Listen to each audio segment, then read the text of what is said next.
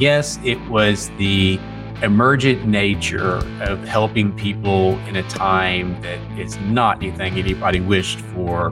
That just spoke to me.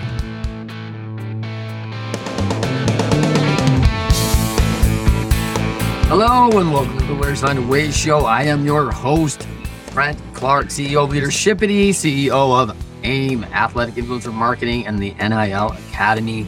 And thrilled to be here today. Most people know me as a long-time coach in professional baseball, coaching in three World Series.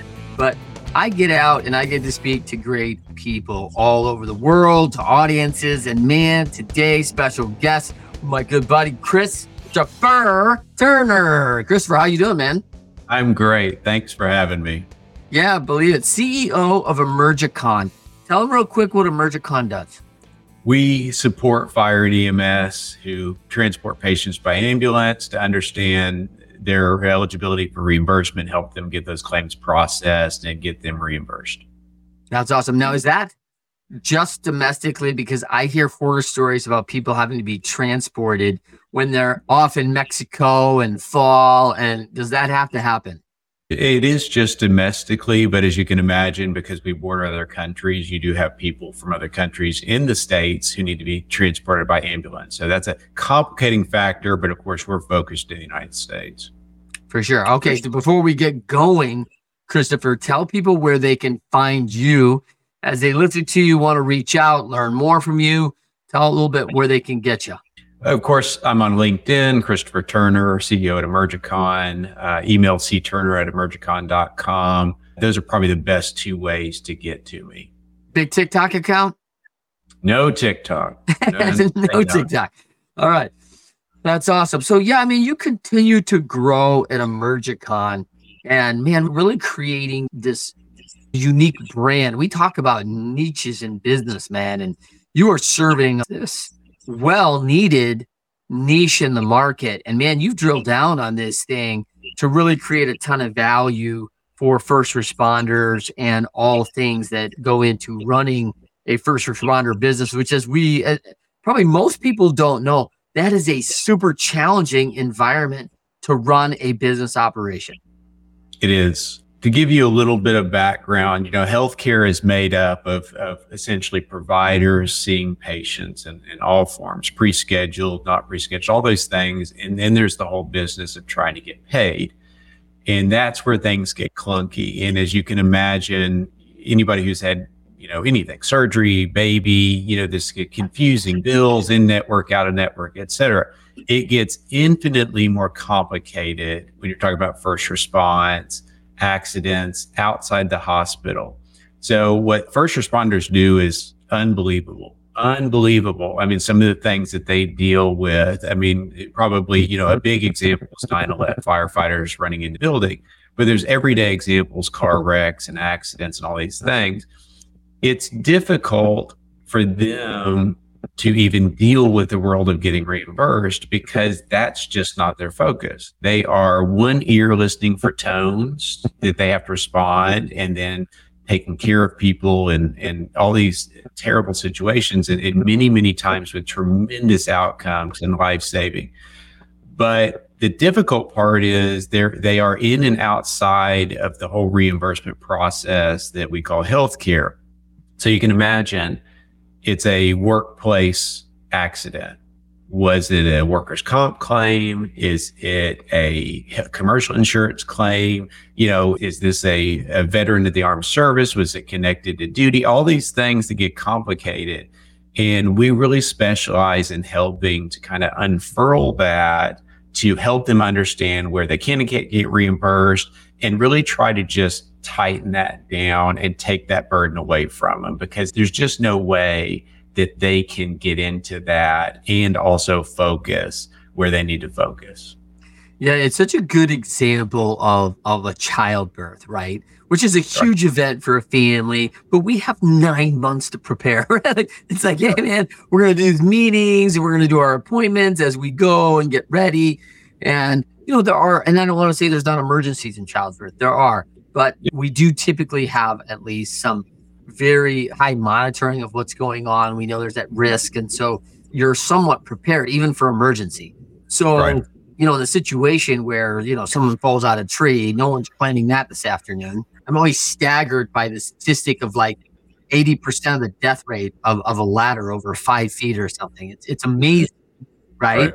And, you know, how silly guys are as we are like, hey, let's get on the roof, Christopher, and fix this. You're like, should we be climbing a 17 yes. foot roof? You know, like ladder. Yeah. So I had one of those scary experiences this summer, and it's an interesting deal. Now, let's talk a little bit about your Texas kid, born in Munich, you know, service guy, you know, your parents' service. And so you're to the Episcopalian high school. What's an Episcopalian high school like? You know, it's you've got chapel every day. It's a private school, so they've got greater flexibility over the curriculum. Wear a uniform, which I had moved from public school to that. I think there's a lot of benefit to that. And I know a lot of more schools have gone to that. But, you know, Christian based, it gives you a, a, pretty even dose of education. And then, you know, in chapel and sometime. So as a kid, you're kind of like, I got to go to chapel and what a pain. And I'm not going to sing any of the hymns, get a little older. And you can look back and say, man, probably learned some things and probably got some benefits there that maybe you leaned into a little bit more later in life, as I've done. Yeah, definitely. You know, it's funny. It's foundation, right? Like we build foundation, even when we don't know we're building foundation, right? Right. Because it That's doesn't feel like, ah, this doesn't matter to me. This isn't that important. And it certainly doesn't feel important to a 10, 12, yeah. 17 year old kid, right? But we're realizing, like, man, I'm going to have to raise 10, 12, and 17 year old kids at some time. And what am I going to give them, right? And so looking back, I think thankful for that foundation now but Austin, Dallas area now, but Austin College went to did, when did you grad outside of Austin there at Texas State? Finished up, you know, UT Dallas for your undergrad. Let's talk a little bit about man. You're this young guy. You're thinking medical school based on the college of you know Austin College of Medicine, right? And at some point, I mean, as a kid, do you even know this exists? Like, hey, I could run this company, this organization to help in medical billing and the procedures and process of first responders. I mean, this is not something any 15 year old kid even knows about. No, you're right. And, and, I really didn't connect the business side of healthcare until I was probably in the first couple of years of college. And I was familiar through my mom with the CEO, actually a physician CEO who ran Parkland Hospital, big county hospital here in Dallas. So I had some familiarity that there's a business side of it, but I didn't really know what that meant. So I started doing some research, dug in a little bit, and and saw that I could stay connected to patients through that. So not as a caregiver, which in, again, in retrospect, you talked about foundation. So thankful I'm not a physician for a lot of reasons. Nothing against yeah. them, against me, yeah. really. I don't think I'd be good at it. But I wanted to have that connection. I didn't have any interest in working in some place that created laptops or something that just didn't do anything for me. And as I got deeper into it, and I saw the hospital side and the emergency medicine side, I even saw the insurance side. And I guess it was the emergent nature of helping people in a time that is not anything anybody wished for that just spoke to me. So then you know, kind of the typical, you know, it, stay in a hospital or things like that. Not anything wrong with any of those, but just for me personally, the emergency side of it and the pre-hospital and actually in the ER side, I had some experience there. That just spoke to me for whatever reason, humanity, I'm sure. Yeah, I love that. I mean, you've had some unique experiences talking about you know, being near that ICU and brain surgeries, right? And supporting and watching people that are sleeping like bears on hospital, you know, code couches and chairs, right? Yeah. Floors, wherever they can. Because this is an event that's just changed life and everything stops for a moment. And, you know, now, now you've had this education, you've had, you know, this glimpse into this world and you're going to adapt to this world. But before we get into that, you're coming up on 25 years of marriage. Congratulations, brother. That's awesome. And then two sons, 20 and 19 years old. Now, these are these young men that you were there, you know, going through UT Dallas, figuring it out, Texas State, starting to see some holy crap. Like when these things go down, it's it's tough, man. I mean, these, these families are hurting and it's challenging, yeah. and you're directing that you want to be a part of this. And So when we talk about your high school experiences, college experiences, what are you hoping for your boys now that they get out of this and glean from both your experience and from your education what you're hoping for for them? You know, my wife, who is has been a tremendous support and is a far smarter and better person, I think, than I am, always said from when our boys were little, she wanted them to be good people.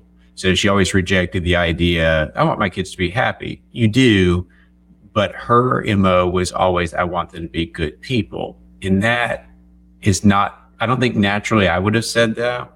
And what we've got now are 22 and 19 year olds who are both, you know, moral, upstanding, I think safe straight. I mean, they're, they're not kids that have ever snuck or lied or things like that.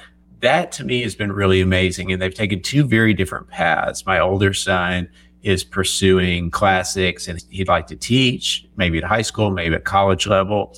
And our younger son didn't see any interest in going on after high school. And he's gone to trade school because he really, really wants to work in a very functional way with his hands. And I, that to me has been rewarding and where I've tried to support them is not so much in the, you know, schedules and classes and all, all that. It's more about my learning eh, as an entrepreneur and learning to, you know, you don't, I'm a member of Strategic Coach in their coaching program. And, you, you know, you look at your progress backwards. You don't look at the mountain that you're still climbing. You look backwards and you say, this is how far I've come. And you don't look at things as, you know, everything's terrible. They're not.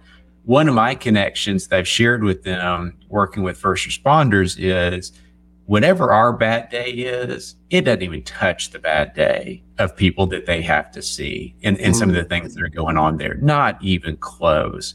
That to me is something that I think is important for everybody to learn. And that's something I shared with them. So my older son always says, You always try to fix everything. I said, No, I don't try to fix things. I just try to give you a little wisdom and feedback. You know, not to not to deny what you're feeling or anything like that, but perspective is really important. And it's it's really important for us to not always assume negative, not always kind of, oh, this is awful, it's raining out, it's hard to get to school, whatever. You know, it's perspective about how you want to respond to what's going mm-hmm. on in your gauge of how maybe even how reasonable you are. So I think that's what I've passed on. That's what I've really tried to pass on. And, and I've had some opportunities, to, particularly to my younger son and a couple of his friends, who who didn't have dads around to kind of help them i think in that way and just kind of open up you know do you want to be an entrepreneur and you want to kind of make your own path there's pluses and minuses you know we have this unique ability in the united states to do that more so than other countries i think i mean you can found a company for you know a couple hundred bucks and off to the races now it may not be successful but you can yeah i think that's so great i think one of the things i love about you christopher as I hear you talk about, you're very intentional about where you're going. Observant is probably, you know, a, a superpower of yours, you know, talking about that perspective. But, you know, having a postgraduate, you know, Ivy leaguer and another kid who's like, hey, I am in the trades and I'm focused on creating value. And, and the boys are equally having impact. You know, like it's just right. wherever they land. I think this is what, you know, maybe one of your superpowers is is you're meeting people right where they're at, right? Like this is the scenario, and I really get the fact that this is a tragic event that just happened, and you know we're gonna meet you right where you're at and help you move through it to the most efficient way we can. And it's challenging in this, and so you know I think I think we're losing that. I think that's some of that perspective that we are losing. There was a time where we were kind of moving in the direction to get better at that, and hopefully we are being you know ha- having a little bit more grace for others because I feel like there's always been this, hey, you know, people should be like me, you know, and drive, drive, drive. Like, I don't know if that's good. like, I know how I am. And my, my superpower is also a major weakness. Just ask my wife, right? And so it's a pretty dynamic look that you've brought to. And where do you think you developed that perspective? Unlock the full potential with your business with Leadershipity. Our proven strategies have fueled growth for countless organizations. Ready to elevate your leadership and scale your success? Book your free 15 minute consultation now. Click the link in the show notes below and let's make your business soar. You know, as you get older, you're a little wiser, you become a little less selfish. And I think it's particularly been, I think it's been there, but it's been coming out more the last several years, certainly. So, a couple of examples. I, I read or heard recently somewhere, you know, we judge others by their actions, but we judge ourselves by our intent. So, perfect example is driving. Somebody cuts you off and you, and you yell, whatever. You might cut somebody else off. And generally, you think, I didn't mean to do that. So sorry, whatever, maybe put the hand up but we judge the other person as if they intentionally did it. That's an interesting way to look at things and, and, and helpful. I think it's been something that's helped me evolve over time, probably through a few courses, but but specific to what we do. One of the things that I found you mentioned in healthcare and family in the ICU. When I started on the uh, first response EMS side, I was the CFO for a big not for profit that did air and ground ambulance. And I did ride outs with them early on, just as a third rider to kind of see what they dealt with. That to me is, is probably one of the single most eye opening experiences in my life. So, one of the ones that sticks out of my mind I was on a ground ambulance staffed by two paramedics, I think, maybe it's a paramedic and EMT. But, you know, guys, they're kind of cutting up and doing whatever. And then they get a response and we go and they respond to kind of a little old style farmhouse, slightly rural community, older couple, maybe 80s or so. And the father had cut himself in his greenhouse. Superficial, but bleeding kind of like stuck pig. And even I could tell, not life threatening, just scary looking. But his older adult kids have kind of rushed it there and, you know, everybody's there is concerned, whatever. And the two guys on the truck, as soon as we get there, it's all business. It's caring and business, tending to him, tending the family, calming them down, reassuring them, taking him to the hospital for stitches. And that to me was amazing. Amazing because they respond to things that are, you know, active heart attacks, gunshot wounds, stuff that really, really is life threatening. This wasn't life threatening. It was just scary for the family. And they didn't do the, he's fine. Why'd you even call us? You know, whatever. This is ridiculous. Take him to the hospital, give him stitches. You don't need an ambulance. Didn't do any of that. Not even close. They treated it as if it was the most severe thing, but it was totally managed by them and he was going to be okay. And you could see the family's relief with that. That to me has been one of many stories that stuck out. And it's helpful because as we train people who come on in our company or anything like that, you can relay some of those stories. So anytime you kind of want to get a little bit either A, big headed or B, kind of like, you know, my coffee's cold and this is the worst day I've ever had, kind of, kind of maybe bring that back into perspective yeah. of what really could be going on that you would really not like to have going on that's so valuable as I look at that. And I equate that to sports, right? I, I equate yeah. that to sports of the jokesters in the locker room. But man, it's seven o'clock when it's game time. There's a whole other level of focus. And all of a right. sudden becomes that. And it's it's one of the things I've seen with kids that, you know, the class clown. And I'm like, you know, I get it. We need to really understand that the class clown may be taking away from other people's learning and things like that. But this may be a, a way to kind of deal with this role. Like I've got a mm-hmm. hard thing at home and I, I just need a little comic relief in my life. I, I need a little, you know, decompression. And I do that with my friends and it's not intentional to ruin your class. It's not. And I think like you're saying, which I really hope that you heard that here because I say it a lot, right? Like, you know, hey, is that their intent to ruin your class? Right. Like that actions may be showing up that, but you know, if you'll dig a little deeper, you're like, man, you know, I've got, I've got an alcoholic father. I, I, I come to school. It's the best place I can be for eight hours of my day because the other six I'm awake are really tough for me, man. And, and I'm 14, you know, like, and there's just things going on that people just like, wait, what? Like, if you walk a mile in those shoes, right? It, it's so different and it's hard, man. And I want to talk quickly about those folks up front because it's a big deal. But, but I do also want to mention before we jump into that, as a 52, almost 52 year old guy now, Christopher, you know, what most people don't know about you is you're still gaming.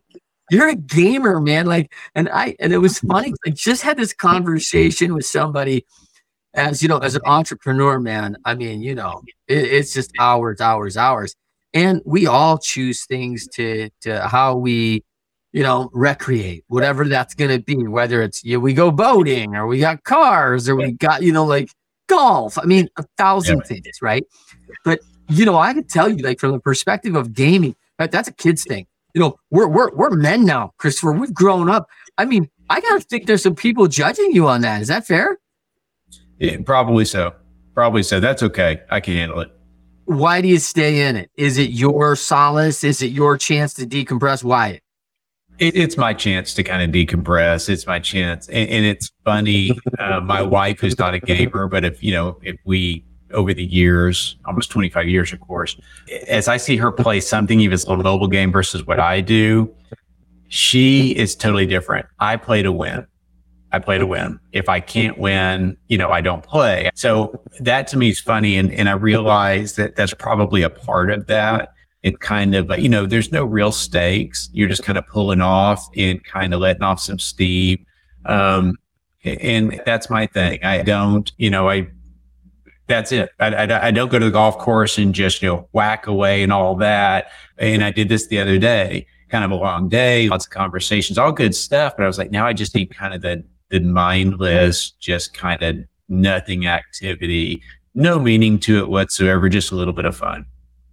I think, though, I will say one thing about it that I think all of us have a competitive gene.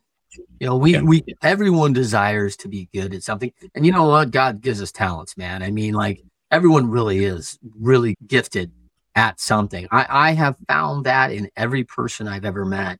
And you know, there's that edge. And and I don't care if it's whether you're going for first chair on the violin, you know, to yep. have the high score on Galaga, which is every place I ever walk into that has that thing. you know, like and then like I am competitive about things in my life. Now, as a jock, you can imagine I'm, I'm pretty competitive about a lot of things. Probably, yeah. again, you know, strength and weakness, right, Christopher? Probably. But, yeah. but my assumption is, is, and this serves you also in your business that, hey, I do like to be successful when I'm gaming. I, I come to win. And my assumption is you come to win at work. Because if you don't win, there's a lot of people who lose if you don't take that approach because people don't get paid, businesses drop, you know, people can lose their homes. I mean, there's a lot of factors in this because it's a very significant expense all of a sudden that, of course, is never planned for. So all of a sudden, all these things are going on. So my assumption is your ability to win becomes absolutely crucial in the success of many lives, not just you and your employees, but those those have tentacles of massive impact. Is that fair? That's interesting. I'd never thought about it that way, but I think that's 100% fair. And, and, what I mean by that is one of the things when I get my surge of energy and what strategic coach calls unique ability, it's in a few focused areas. One's competitive, but the specifics of that as it comes to our day to day and our teams what we do is we don't want to be abusive to patients, patients that have received some kind of emergency care.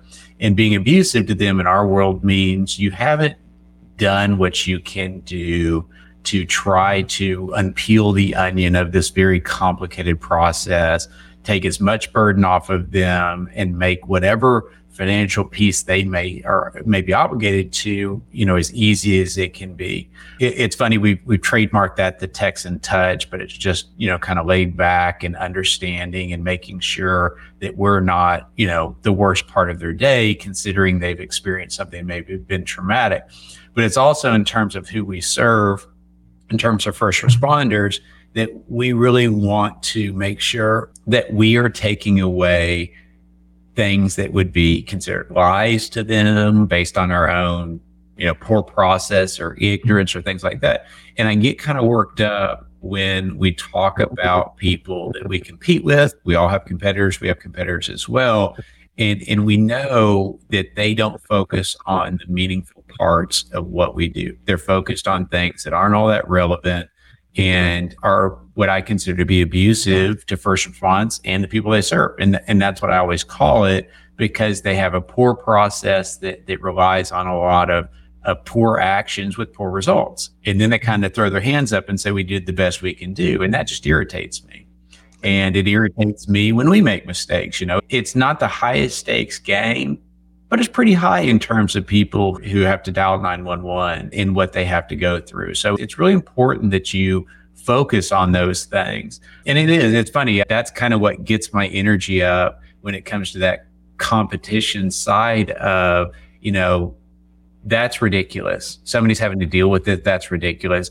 You know, let us help you. Come over here and let us help and take some of that away from you as much as we can. Well, I think it's really, first of all, it's powerful, Christopher, what you're doing. And I mean, I, I love the impact you guys are having. And Texas is a partner in this as a state, which I really love right. that coming alongside you, you're coming alongside them. You know, there are right. certain states that do not have this quality of care because of this laissez-faire attitude or they, they create like hurdles in the way of getting things done efficiently.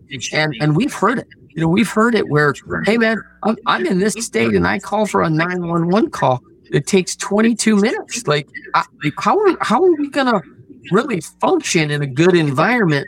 And I think what people have really become aware of, Christopher, is this this gap between the high quality healthcare billing system and is it really about the care or is it about the money? And man, we start learning about this. It's like, oh yeah, yeah, we care, we care, we care, pay us.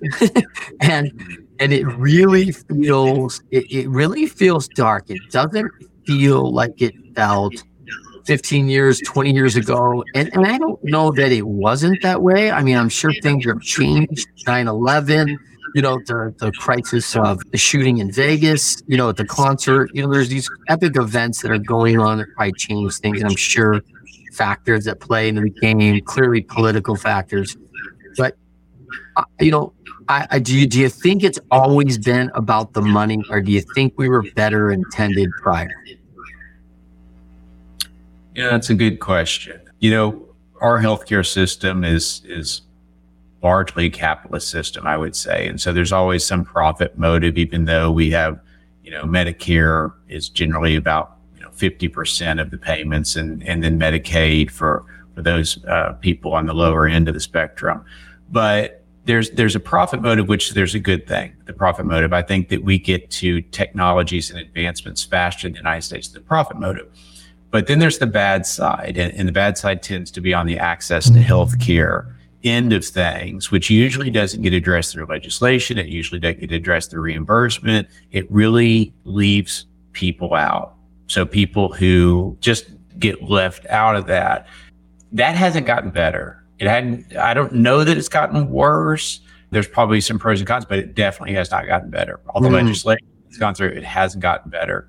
So that's an interesting thought. And, you know, healthcare in general, and I heard this a while back, and I think it's still true, is the second largest employer in the United States, I believe, after federal government in total. I may be wrong. That could be incorrect, but it's a massive, massive big number. Yeah. A lot of, lot of dollars in it, a lot of private equity, a lot of roll ups and things trying to improve efficiencies was a great deal but you have the whole side of, again, the access to care, no avenue for reimbursement. They fall outside of, of the arena. And then you're stressed with almost every industry, as far as I know, the number of providers needed to serve this population. So in fire and EMS, particularly, they suffer due to the traumatic events they see. There's a high suicide rate. There, there's all these things, and they're stretched super, super thin. And then, if you want to, my understanding, you want to go to paramedic school or something like that, it's on your own dime. And lots of things are on our own dime. College generally is on our own dime, all those things. But we're, we have for a long time leaned on kids coming out of high school, college, college, college, college. So for our younger son, we had our conversations with his counselor leaving. She said college, and I said, you know, he's not really interested in college. He's looking at trade school. And she said, college. And I'm, I'm like, wait, let's let's talk about the other options. They had no other options. There was no discussion of other options. And we're missing the boat on some of that. You know, going to college medical school and all that, that's a long, long process, very expensive. But there's this whole other world of providers that need to be there. And it gets it gets hairy when it gets down to fire and EMS because when they're understaffed, you talk about the 22 minute response times. That's literal. I mean, they get down to level yeah. zero, is what it's called, where there are no available ambulances to respond or fire or anything like that. Maybe a, a paramedic staff fire truck. So level zero means if you're dialed 911, maybe it's somebody from a surrounding community coming in. I mean, those things get pretty scary. Alarming. Um, and, and that's that's how some people get access to healthcare, which is through that process because they know they can, you know, they can get a response because they need something. Well, two things kind of come to my mind on this, which is one, you know, I think the capitalistic drive and part of that winning and competitiveness does keep moving things along. The entrepreneur continues to find a way to win and they drive success, which does serve us in a lot of ways. I'm massively concerned on the system being broke. And as I look at like another environment of a, of a socialist medicine in Canada, where now the response or even service has gone from nine months to 13 to 14 months is what I've read. And I don't know if that's true or not. So don't quote me on that. But it, a significant lower response because people in healthcare are leaving and, and they're having a labor challenge. And you know, we're talking about things that are significant to quality of life. And you're 14, 15 months out. Like the access of care is becoming a global initiative that's getting worse, I think. And so that's an alarming issue. And then you kind of talk about this um, challenge of this frontline worker these are not highly paid people yet their response and decisions are life changing. I mean, this is this is often between life and death. And like you said, going into game mode that they are on and on task right there when it comes. There's no messing around. This is this is a life or death scenario, and AK's ready for that and prepared for that. And it's it's hard for me to, to gather in my mind like someone who makes you know, $16 million for hitting a baseball 450 feet. And the guy who just came to, to save my mother makes, you know, $12.50 an hour. And I'm like thinking, yep. yeah, I can tell you who's more important to me right now. you know, and it's the shift in my brain that's challenging. Where's your position on that? I appreciate you bringing some of these things out because there, there's some, it's some of the hidden subtext that I don't think people generally get. So I, I appreciate you highlighting them. Healthcare is woefully underfunded first responders, EMS, even more so. I mean, the amount of cost to keep an ambulance on the street doesn't come close to what they can get reimbursed for that. So I remember I went to a very small city council meeting in deep West Texas a few years ago. And it's not something I do as much anymore, but I think they'd requested me to come. I went out there and always kind of reconnects me to who we serve. So it's not a bad thing. But so small city council, there's they provide fire and EMS response in their local community. And one of the council members asked me as we're kind of explaining, this is the reimbursement picture you've got. This is what you're eligible to bring in. You know, kind of everything goes right. This is everything we can tap into, et cetera. And the council member asked me, and he looks at me and he says, how do other communities do this? You know, it cost us, I can't remember, $3 million a year to keep a couple of active units on the street just to respond. And I said, they have to rely on taxpayers. They've got to dig into other areas. That's hard. This is a small community, not a massive tax base, but they have this obligation not only to try to provide these services, but also to try to fund them as well. So Sometimes they look for an alternate, you know, maybe a private for profit company to come and run their area. That's always a trade off. There's pluses and minuses there.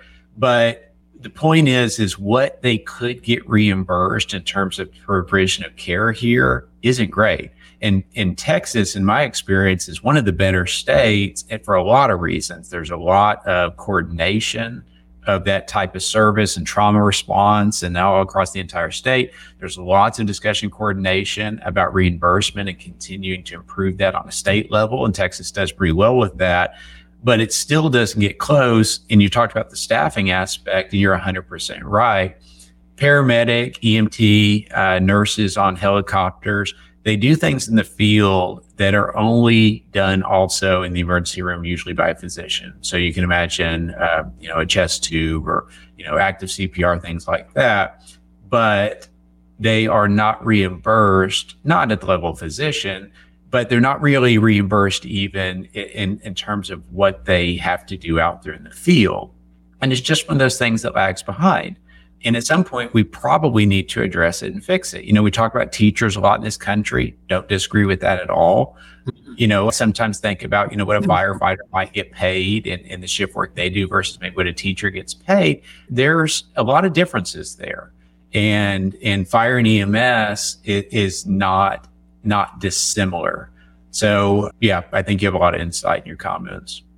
Christopher, tell me a little bit for folks out there. You know, you deal with a, a gap in your business daily. You see it every day. You have a perspective that's unique that most of us don't get to see. Tell me a little bit about how anything that grounds you in your daily perspective that you can can kind of right your ship. You have something you go back to stay focused. You know, you're, you're a husband, you're a dad, you're a business owner, you're moving at the speed of light and, and creating a bunch of impact and environment for folks. And e- easy to get off kilter, easy, easy to lose a, easy to take a wrong turn, right? So, is there something that kind of gets you back to leveling up and, and being where you want to be? In short, I think it's gratitude. It's the exercise of going through, you know, gratitude and writing or whatever. So for four or five years now, I kept a journal and, you know, I spent a little time writing and thinking. And if you go through the exercise of gratitude, that can adjust your mindset really quickly. So in our office, our physical office, we have a gratitude wall, which is a wall we can write on with marker pens in the break room. And we use it sometimes for other things, but it's intended for a gratitude wall. We give off the day after Thanksgiving and have since inception to all our employees to spend a little extra time with their family. And every year I send out a little message about, you know, take that extra day, you know, hug those close to you and all that. For me, in short, there's probably other things as well. But if you build in the process of recognizing what you're grateful for on a fairly consistent basis, whether that's in writing or in prayer or whatever that is, that helps clarify a lot of things. Because you can pretty quickly pair against what you recently considered to be kind of a negative thing versus, hold on here a second. There's not only in my world, but across the world, a whole lot of stuff that's working what I'm dealing with. And I think that just shifts your brain a little bit. I probably have a few other things that I do as well, but I, would focus, I think, if I were to give advice, that's where I'd start with anybody. That's great. All right. Thank you, Christopher Turner, so much for joining you, us sir. today. Just loved having you on the show for everybody out there, see Turner at emergicon.com. Uh, you can find Christopher Turner, CEO of Emergicon on LinkedIn. Check him out there. And for everybody else, thank you for joining us on the Winners Find a Way show every Friday, 12.30 p.m. Eastern, 9.30 a.m. Pacific. Christopher, Turner, wishing you all the best in the weekend and happy 25th, my man. Thank you too, buddy. Appreciate it. Organizations come to me all the time with challenges of execution and communication with their teams. We help build a system through Bloom Growth and software that gives them simplification and prioritization.